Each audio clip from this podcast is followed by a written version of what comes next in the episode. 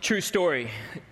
Dave Hollis um, grew up in Southern California in a really devout uh, Christian home.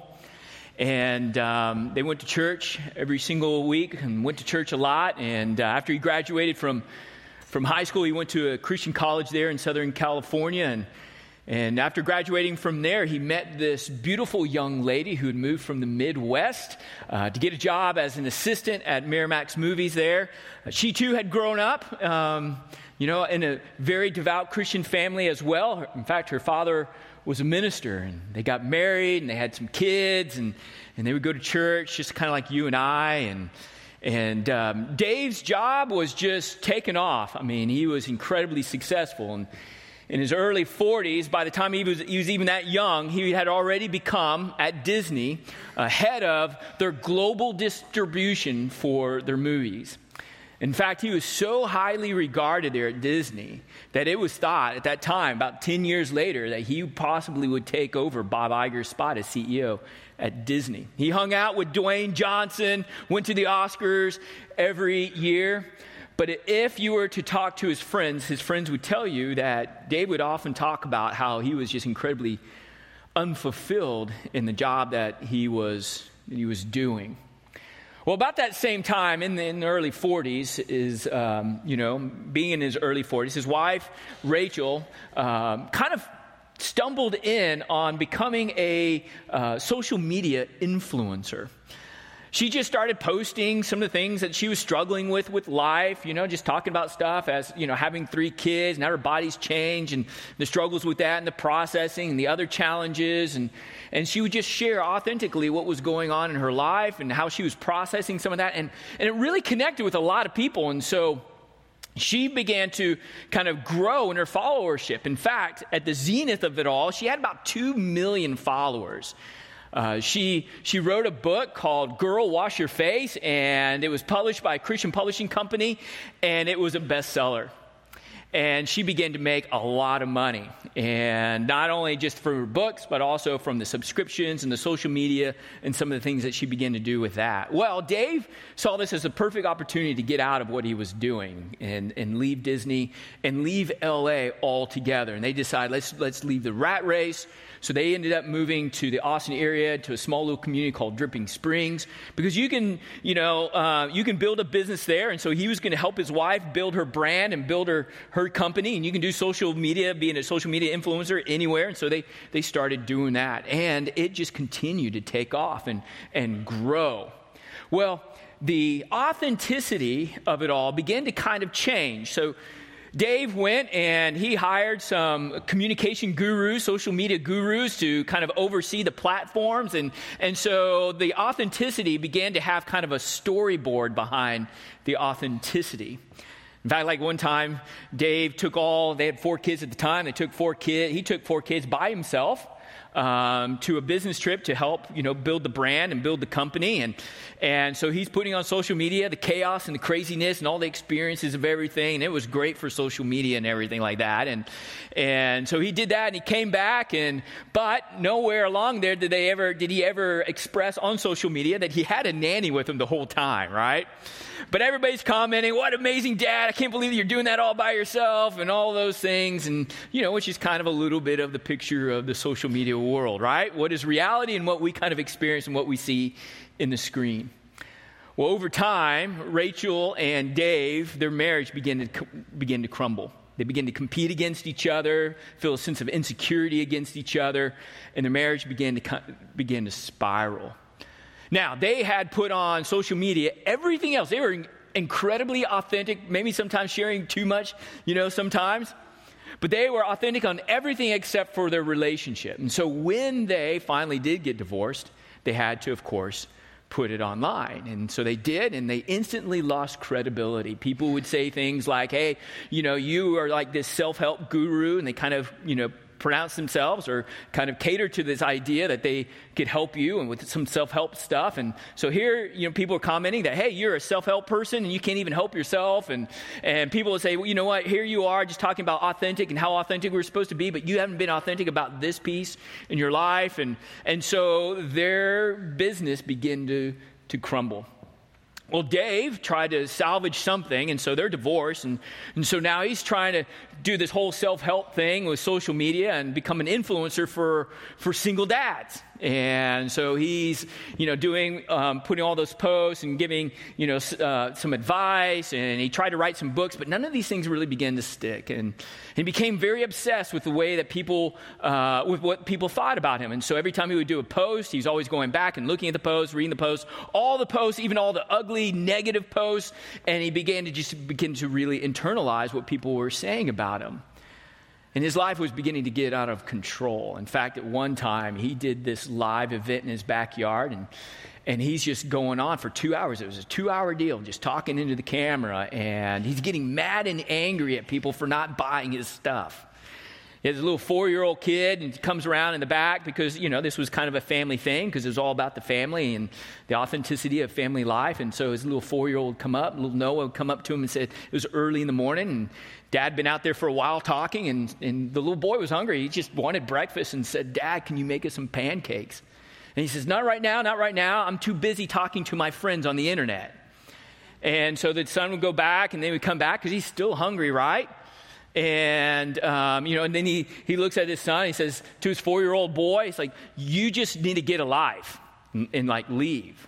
And that's where he had, you know, where his life had kind of spun out of control. Well, one year later, Dave was found. He was found dead with a, with a mixture of cocaine, ethanol, and fentanyl in his system. He had O D'd. Now, I tell you this story, and it's this tragic story, and it's a big story. And maybe our stories may not be necessarily as big as that story, but I think we can all kind of connect with their story. I think one is those of us who grew up in a Christian home and Christian environment, we can kind of connect with this, because I believe that one of the things that, that um, we fail to really understand is how beautiful and wonderful the gift of salvation is to us on a daily basis. See, most of us, you know, some of us who are Christ followers, there was probably a time that we, you know, stepped across the line of faith and and we received the gift of eternal life, the gift of salvation. And there's no doubt in my mind that there was probably, there was a time where, where Dave and Rachel, they, they had that moment in their life where they received the eternal gift of salvation through the blood sacrifice of Jesus Christ. They understood that they weren't, you know, that they needed a Savior, and, and God gave them a Savior through Jesus Christ, and you accept the free gift of eternal life, you can have it, and so you just receive it, and they, they received it. But oftentimes, what tends to happen is, is that when we, we kind of move from this, this whole idea that salvation is something that happens in the future. That's like in a future date when Jesus comes and he comes to judge the living and the dead. And that will be a date that those who receive the, the gift of eternal life have eternal life. Okay? And those who don't, don't. But that's a future deal. And so we tend to think, even if we've received that gift, that's somewhere in the future, not recognizing that that has implications for how we live today. And so I'm going to talk about that a little bit today, because I believe that it that um, you know that the gift of salvation is one of those gifts we don't make enough about and of in our lives every single day, and it's so so crucial because it has implications for our for our lives. We're going to go and we're going to look back at uh, Luke chapter two, and we're going to look at a guy named Simeon. Caleb talked about him a couple of weeks ago. I wanted to kind of hone in a little bit about him, and, and particularly what he said about Jesus. Now, there was a, about forty days after Jesus was, was born, um, Mary and Joseph took him to Jerusalem to present him to the Lord, just to kind of fulfillment of the law. So they're going into Jerusalem and into the temple area, and they are met by this, this guy named Simeon. Well, let's kind of look at him and see what he has to say. In Luke chapter two, beginning with verse twenty-five, we're going to go twenty-five through thirty-five here in this little section here. So at that time, there was a man in Jerusalem named Simeon. He was righteous and devout and was eagerly waiting for the Messiah. So this was a man who was, was righteous and he was devout. And we see that he was waiting for the Messiah, which means that he was also the person of Scripture. Um, at this time, there was no New Testament. New Testament was written about, you know, um, twenty, thirty plus years after Jesus rose from the dead. And so here, the scriptures were the Old Testament. And the Old Testament is about the law and the prophets and the history of Israel. And we see through some of the prophets that would speak about there would be this coming king. This coming king who would come in and rescue uh, Israel. And so Simeon, being a, a godly man, would have known his scriptures and seen those, those prophecies and those promises that God has given about a Messiah, waited expectantly. God, when's the Messiah going to come? When's the king going to come? When is he going to come and rescue Israel? So the Holy Spirit was upon him. And the Holy Spirit had revealed to him that he would not die until he had seen the Lord's Messiah. And this was the day. So in verse twenty-seven, that day the Spirit led him to the temple. So when Mary and Joseph came to present the baby Jesus to the Lord as the law required, Simeon was there. Now you can imagine, you know, this was going to be another one of those uh, those uh, accounts of, of Mary and Joseph that was just going to boggle their mind, right? They had their own experience with the, the angel Gabriel kind of telling them what's going on. And and Mary had her experience with her cousin Elizabeth and all of that with John. And and uh, Jesus was born, and some shepherds came in, told them about this incredible thing about the angels telling them, you know, to go and see the Messiah that was born there in Bethlehem. And here you have about forty days later, they're going in, and here comes, out of the blue, here comes this guy named Simeon. And so Simeon comes and he took the child in his arms and he just praised God. I bet, I wonder, I wish I could be there in those times, because I wonder if Simeon just starts to weep in just absolute joy. The Lord promised him that he would not die until he sees the Messiah. Can't wait to see the Messiah. There's God's going to keep his promise. I can't wait till he fulfills his promise. I can't wait, I can't wait, I can't wait. And here is that day. That very specific day. So he takes him in his arms and he just praises God. And so Simeon goes and he says here in verse twenty-nine, he says, "Sovereign Lord, now let your servant die in peace as you have promised. That you have promised through the prophets, as you have promised me to have this experience, I can die in peace because I am in the midst of your promise and your promise keeping of the Messiah here in his arms," right? So verse thirty, he goes on. He says, "I've seen your salvation." That is amazing. Just a couple of things just to kind of put in your head, and we'll just kind of move on real quick. I've seen your salvation. I love the fact that salvation is Jesus. It's not just what Jesus does, but who he is. And that's going to be very important when we think about how important uh, salvation is to us every single day, because salvation is Jesus, which you have prepared for all people, for everybody, Jews, Gentiles, you know, upper class, lower class, different cultures, for all people. And verse thirty-two goes on. He is the light to reveal God to the nations. He is the glory of your people, Israel. Praise be to God. Right? So you can imagine Joseph and Mary just kind of listening to this and kind of going, "Hey, that's kind of cool. That's our kid. That is, that's, that's awesome." In fact, in verse thirty-three, um, Luke goes on, he says that Jesus' parents were amazed at what was being said about him, right? Now, I mean, if you had kids and, you know, if somebody came up to you that was a devout and righteous person and, and they came and just said incredible things about your kids, you're probably going to be kind of like, "Wow, hey, that's pretty cool," right? Well, that's the good news. Well, in verse thirty-four, it goes on, then Simeon blessed them, and then he looks at Mary. I can imagine, he's just looking at Mary right in her eyes, the baby's mother, and he says this. That's all amazing. That's all true. "Mary, this child, your child, is destined to cause many in Israel to fall and many others to rise. He has been sent as a sign from God but many will oppose your son. There's going to be people who are going to hate your baby, in other words. That's tough. Mama's out there, you're going to feel that. You know, you know, Mama Bear comes out when, you know, you feel that somebody doesn't like your kid. But Simeon says that, hey, your son, Jesus, the Savior, he's going to save, but he's going to be the destined. He's, he's, he is destined to cause many in Israel to fall, and many will oppose him. In fact, in verse thirty-five, Simeon goes on and he says this. As a result, here's the thing, of your baby, and the result of, of him, the deepest thoughts of many hearts will be revealed, and a sword will pierce your very soul, Mary. So Simeon gives Mary a picture of this understanding of what it means to rescue Israel, what this baby, this Savior, this Messiah is going to do. You know, we've talked about it here a lot. It's like, you know, people thought, and they did, like, that the Messiah was going to come and kick some Roman can, kick him out of there, restore any corruption that's within the, the priestly order, and set up like a real good government, all right?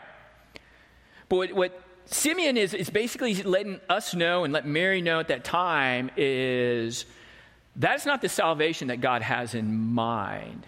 Because the salvation that humanity needs is not external shuffling of different people, different places, different things, doing different things, that ultimately the rescuing that is going to happen right in here.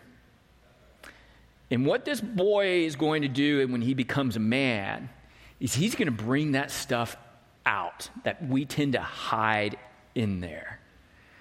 And when he brings it out, and he brings our deepest thoughts out in the open before the Lord God, there's going to be some who are going to, you know, hide, get mad, get angry, crucify him, run away from him, all sorts of stuff that we do even to this very day. When God brings about the truth and the reality, what re- resides deeply within our hearts, even the things that you and I, we tend to kind of s- stuff in there because we don't really like looking at it. But here's the thing. What's amazing about Jesus is, is kind of this. You know, Karl Marx said that, um, you know, religion is the opiate of the masses. The people who have religion in their life, well, they have religion just as a coping mechanism for their life. It's to numb them from the issues and the pains of the world.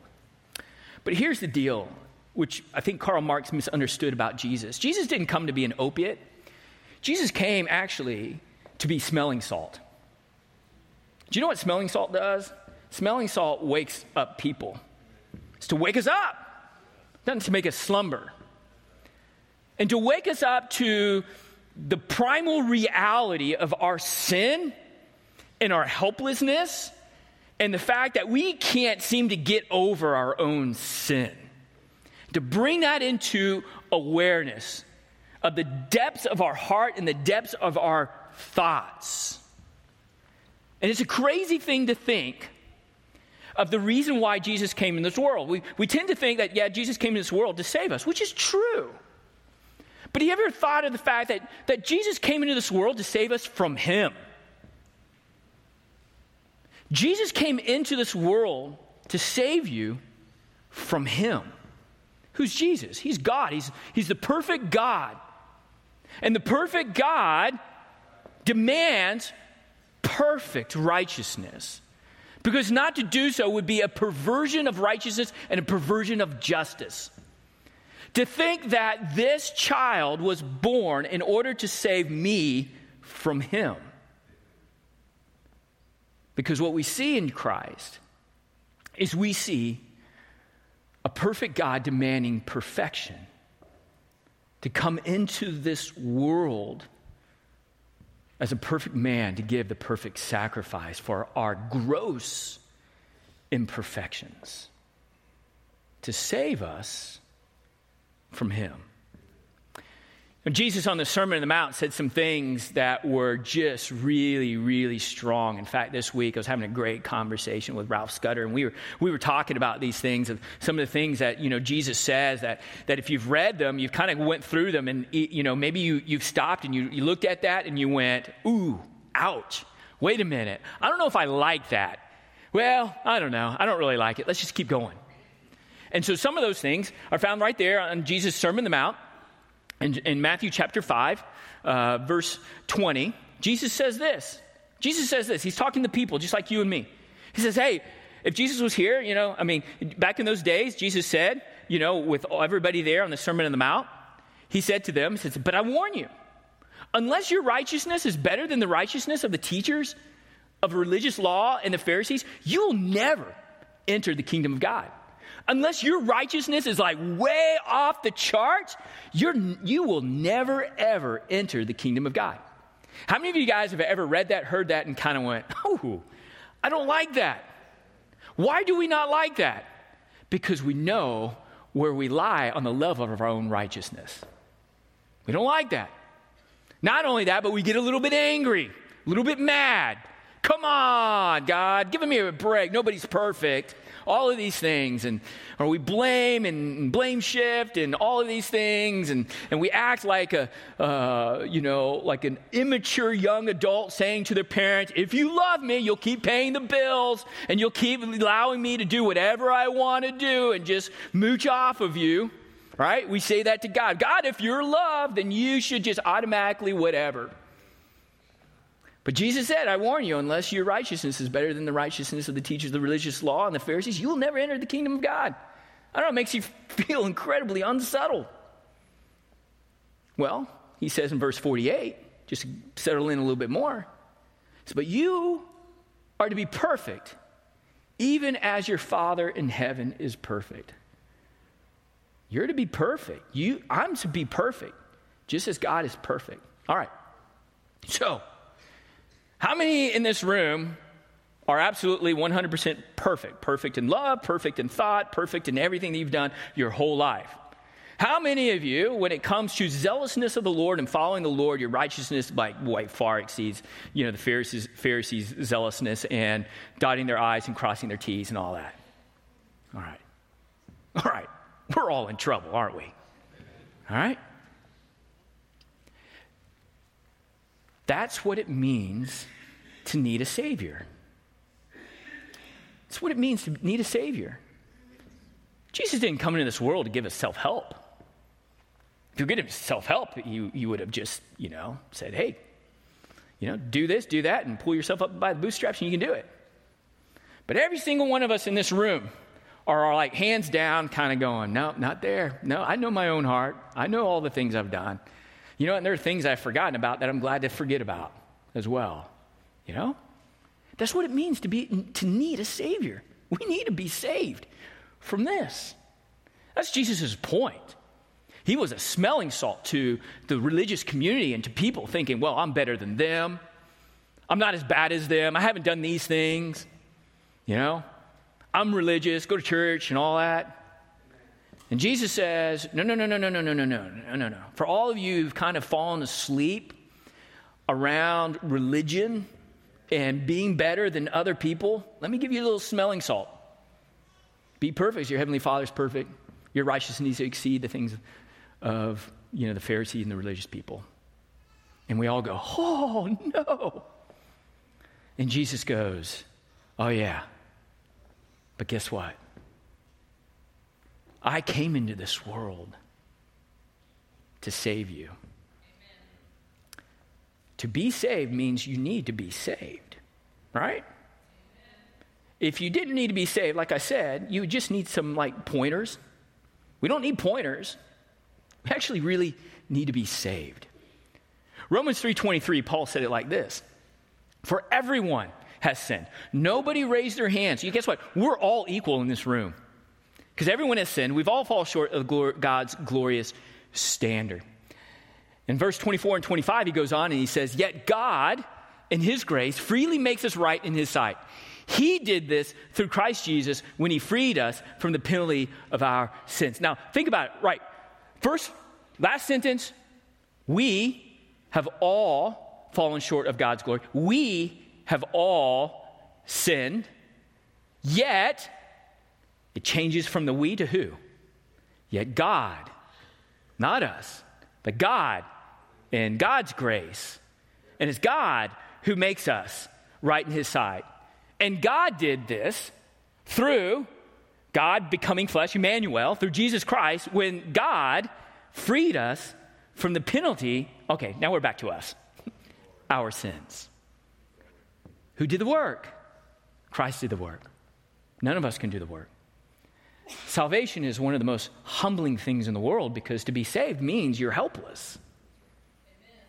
And that we need to be saved. But God in his grace and his love did that.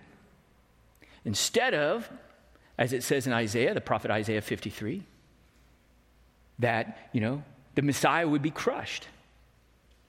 And so instead of God in his infinite righteousness, instead of crushing us, he takes it out and crushes his son. That's how much we need to be saved.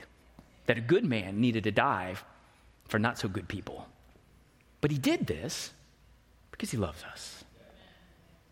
So the whole tension, we do with tension. Love, hey, no big deal. Wait a minute. Where's the justice? Well, justice. Well, wait, wait a minute. Let's not be so harsh. All these things. We, we're all a mess in those things. But Jesus and God in his infinite wisdom takes care of both of that.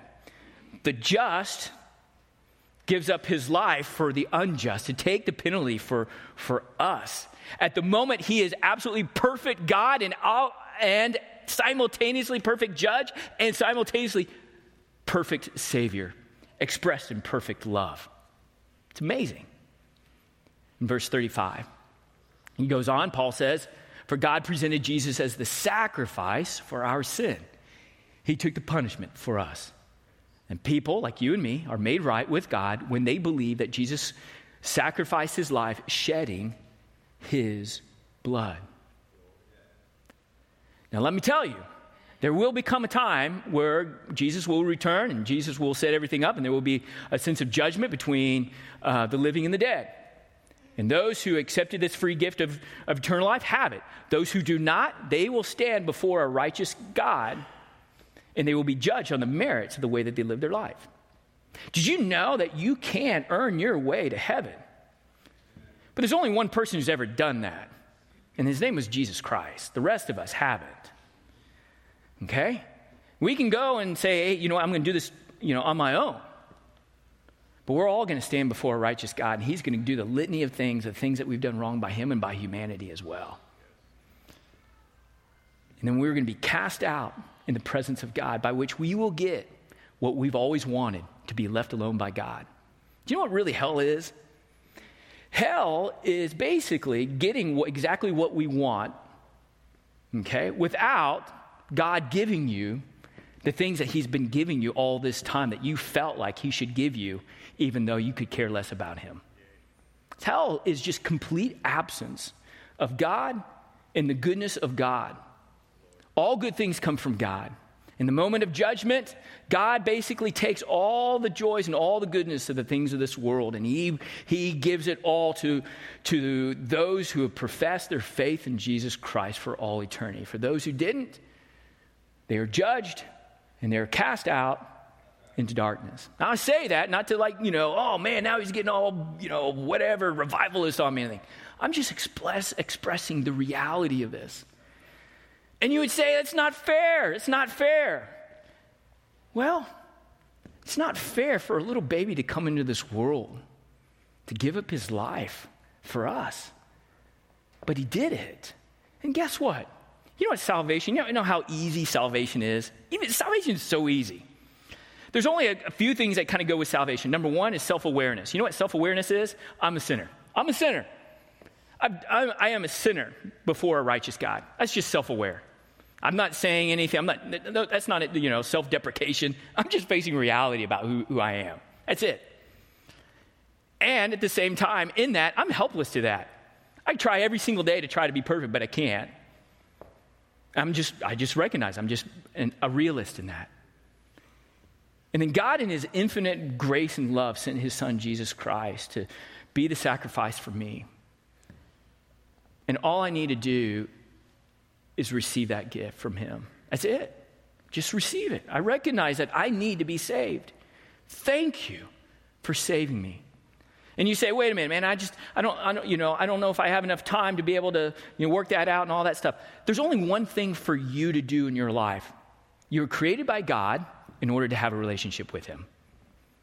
More important than your career, more important than your family, more important than your hobbies is your relationship with the Lord. It's the one thing you should be hammering out for your whole life. And hopefully you can come to a place by which in fifteen seconds you can change the trajectory of eternal life like that by just self-awareness, recognizing the need for a Savior. You've been given a Savior, and you just accept that gift. If you think about all the years of your life, times all the hours that those years represent, times all the minutes that those represent, times all the, the seconds that's re- uh, represented, divided by fifteen, because maybe taking fifteen seconds to make that. That's how many chances you have in order to say, I have self-awareness, that I need a Savior, God has given that to me, thank you very much. That's God's grace of how, op- how many opportunities he gives you to take that. My hope is, is if you never have, that you would receive it. You would receive it. But don't just receive it. My goal for you would not just for you to receive it, just so that way you can have eternal life. Because your salvation isn't necessarily into eternal life. Your, your salvation, you know, isn't, your salvation is really ultimately from the sin that was that is within us that keeps us from having an intimate relationship with the one who created us for, and for us to have a relationship with him forever. That That God, ultimately, when we think about salvation, remember, who is salvation? Jesus is salvation. That ultimately, we find the ultimate salvation in our life in our relationship with the Lord. Yes, through his blood sacrifice, we were made right with God, by which we have eternal life. But the good stuff in that salvation is in that relationship with Jesus Christ. So here's the thing that Jesus does for us every single day, because it's not only that we need to be saved from God, Jesus also came to save you from you. Jesus came to save me from Tyler. Let me ask you a question. If, if I were to come to you and, you know, and, um, and I, you know, and I said to you, hey, you know what? I can't go a day at all without drinking alcohol. I can't. I just can't go a whole day. I, you know, every day I, I, I have to drink alcohol. I, there's not a day that goes by that I can't absolutely not have a drink. Would you say to me, Tyler, you have a problem? You would. Let me ask you a question. Can you go a whole day without sinning? Can you go a whole day without sinning? No. Why? Because we're all addicted to sin. Oh. And, and, you know, we can try all we want to try to get rid of it. And we do, right? You know, business things, business books and all that, you know, they say, who's the hardest person to manage at work? It's yourself. How many of you guys like try like a gazillion type of time management stuff? You know? How many of you at the end of the day just feel like there's a sense of uneasiness that you didn't do this day completely right? Yeah, we need to be saved from ourselves. One of the things I love about being around uh, my my recovering addict friends is they give me a window of the need for and the reality of the need for recovery of my own addiction towards sin. And when I see my friends who are calling up friends to help them to get through a hard spot, you know, with their addictions, and uh, they're doing all the things that they need to do in order to be free from that. It's, it's just amazing because I realize that's what it is. The body of Christ, when we get together, is to get together with a bunch of sin addicts to keep encouraging each other, to keep faithfully following Christ. And when we feel that moment of tension between wanting to give in to the things of this world, we have people there to help us to, to continue to trust in the Lord Jesus Christ. Because every single day we we we, we struggle with the desire to want to be selfish, to be prideful, to be insecure, um, to have vengeance. We struggle with that every single day. In fact, this is nothing new. Scripture is very clear about this reality as well. Uh, Jeremiah chapter seventeen says this, the human heart is the most deceitful of all things and desperately wicked. Who really knows how bad it is? Have you ever really thought and spent some time to really kind of analyze your own heart? You ever thought about, like, you know, you're thinking about your heart and where your heart condition is, and then, you know, somebody looks at you and go, you go, why are they looking at me? Why are they looking at me like that? Do I have something, something on my shirt? You feel a sense of insecurity?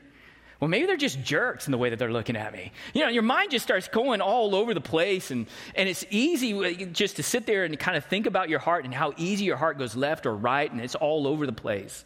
Why? Because the heart is deceitful. It just wants to keep going to, when I want to go right, it wants to go left. You know, when God wants me to go up, it wants to go down. In fact, Paul mentioned the same struggle in his book, uh, in, in his letter to the Romans. Chapters one through five, he was talking about how we all need to be, we all need to be saved. Doesn't matter who we are. And then six through eight, he kind of just talks more about how this condition within us, that now, even though we may be followers of Christ and we have our eternal security, we are right with God, we still struggle with our inward flesh. And so this is what he says in Jeremiah, or in Romans chapter uh, seven, verse fifteen. Paul said, I don't really understand myself. I want to do what is right, but I don't do it. Instead, I do what I hate. Anybody been there? Anybody felt that? Why do I keep doing this stupid thing? I don't want to do this anymore. I don't even understand myself. I don't even like this. Why am I doing this? Why am I thinking this way? You know? Well, he goes on later on there in uh, verse twenty-four. He says, oh, what a miserable person I am. Who will free me from this life that is dominated by sin and death? Martin Luther, who was a great reformer, you know, he was a he was a priest before he just basically shattered the whole Christian world back in the, the fifteen hundreds. The guy, you know, recognized that, you know, he, he just had this works, bad works theology that was kind of rampant within their theology within the church. And, and so he just felt this sense of angst because he really internally looked at himself and goes, man, I keep messing up. He would go to the confession and he would go to, to another priest that would hear his confession. He would, you know, give all his confession and everything. Then he would walk right out, and then prideful thought, lustful thought, thing, all these sorts of thoughts would come in his mind. And we'd get frustrated. He would turn right around, and he'd go right back into the confessional. And the priest who did his confession is like, Martin, chill out. And Martin goes, I can't chill out because I know what's in my heart. To say to chill out is to cop out on what's the reality, what's going on inside of me. He was a mess until he actually started reading the Bible.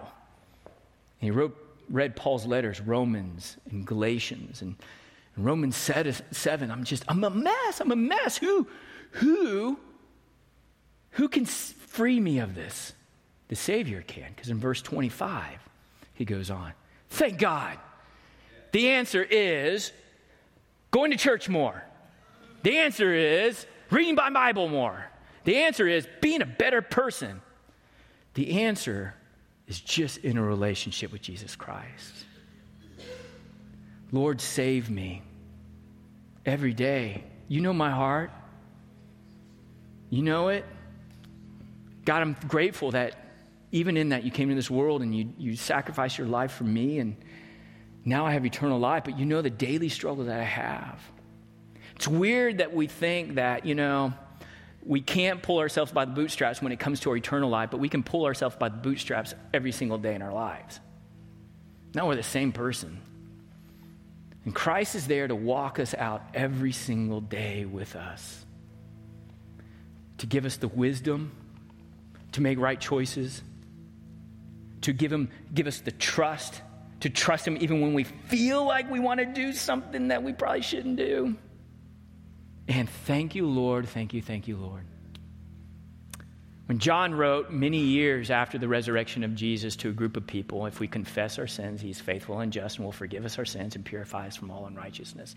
Thank you for grace. Martin Luther experienced grace. I can breathe. The reality is I'm a sinner. But the reality is I also have a Savior. The reality is I'm not perfect, my Heavenly Father, but the reality is I have a Father and His Son that is walking by me to live this life with, to save me from myself. And then in those moments when I choose myself in an unwise way, He forgives me. He allows me to breathe, and I can walk forward. When I think of Dave, I don't know whatever happened in his life, and that was one of the things that just grieved me about Dave Hollis' story. But that moment in his life where he just felt like he had to take control of his own life and not recognizing that he has a Savior. You don't need two million likes. You don't need a million dollars. You just need me. You don't need all these trappings. You don't need all these things. You don't need to even worry or think about what other people think about you, because we're all, we're all over the place anyways. Just come to me. That's my hope for you. If you've never accepted the gift, accept the gift. If you've accepted the gift, keep using the gift every single day. And the gift is Jesus himself. Yes. Every day we wake up and just say, Lord, you know my heart. You know the choices that I'm going to want to make today. Save me from myself today. Give me the wisdom and let me know that I'm that you're with me. And at the end of the day, or even during the day, Lord, thank you so much that you love me. And I that was stupid. I shouldn't have done that, but you are still with me. Thank you for that grace. That just saves me when I think about the rest that I can have in my heart and the strength to be able to keep moving forward. We're going to have a time of responding here for you or where you're at to kind of flesh this out a little bit more with the Lord himself. And you can do that right there where you are and, and pray and, and just talk to God with what's going on and wrestling and whatever you're wrestling with this or thinking about these things with him. There's communion on the other side just to remind us of the beautiful gift of the grace that God has shown us through the sacrifice of his son, Jesus Christ, for us.